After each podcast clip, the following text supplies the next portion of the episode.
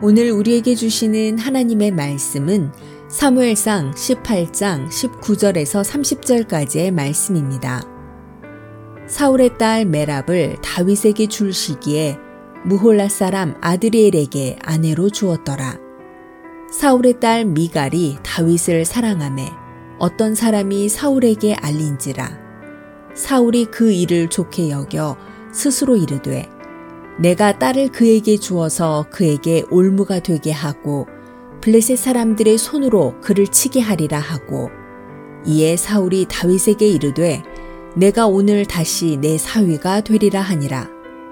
사울이 그의 신하들에게 명령하되 너희는 다윗에게 비밀이 말하여 이르기를 보라 왕이 너를 기뻐하시고 모든 신하도 너를 사랑하나니 그런즉 내가 왕의 사위가 되는 것이 가하니라 하라.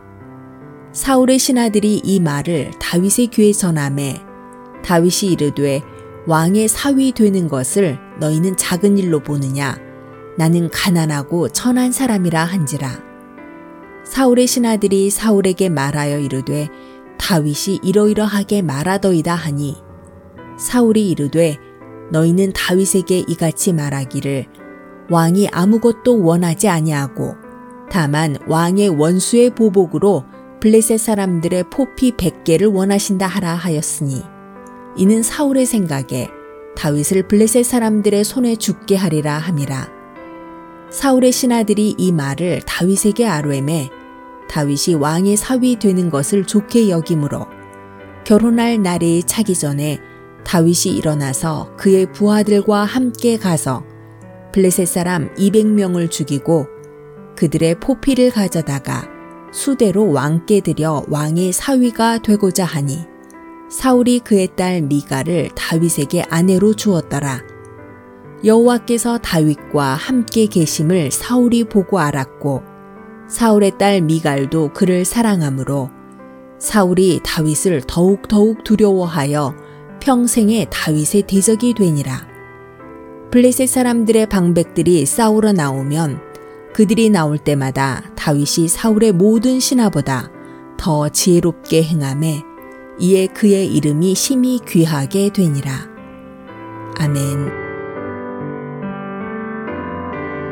안녕하세요. 수요 묵상의 시간입니다.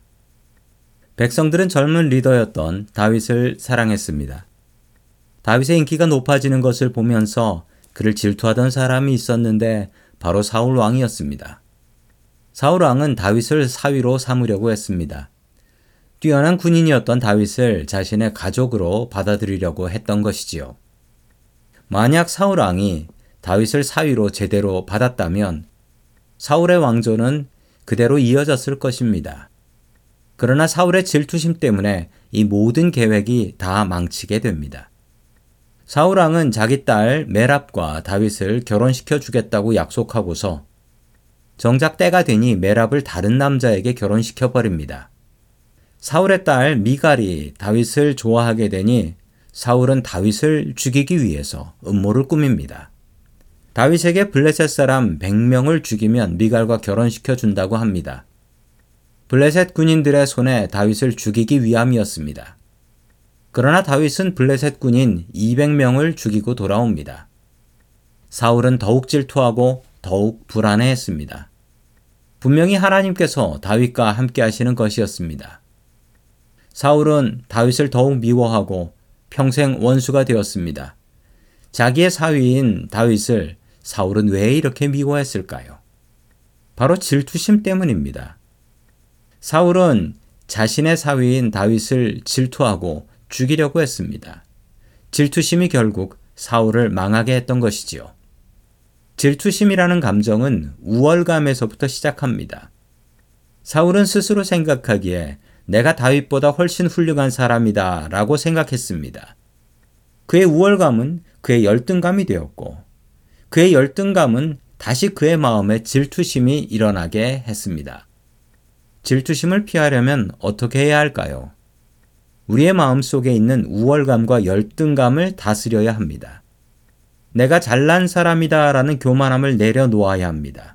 하나님 앞에 겸손한 사람은 질투심을 피할 수 있습니다. 거짓 겸손은 분명히 탈이 납니다. 내 입으로 다른 사람에게 보여주려고 겸손한 척 한다면 우리의 마음속에 질투심은 피할 방법이 없습니다. 우리는 하나님의 존귀한 자녀들입니다. 다른 이들과 비교하며 우리를 불행하게 만드는 질투심을 버려야 합니다. 하나님 앞에 겸손하고 자신을 낮추세요. 그래야 행복한 삶을 살 수 있습니다. 겸손함으로 질투심을 이겨나가는 저와 성도님들 될 수 있기를 주의 이름으로 축원합니다.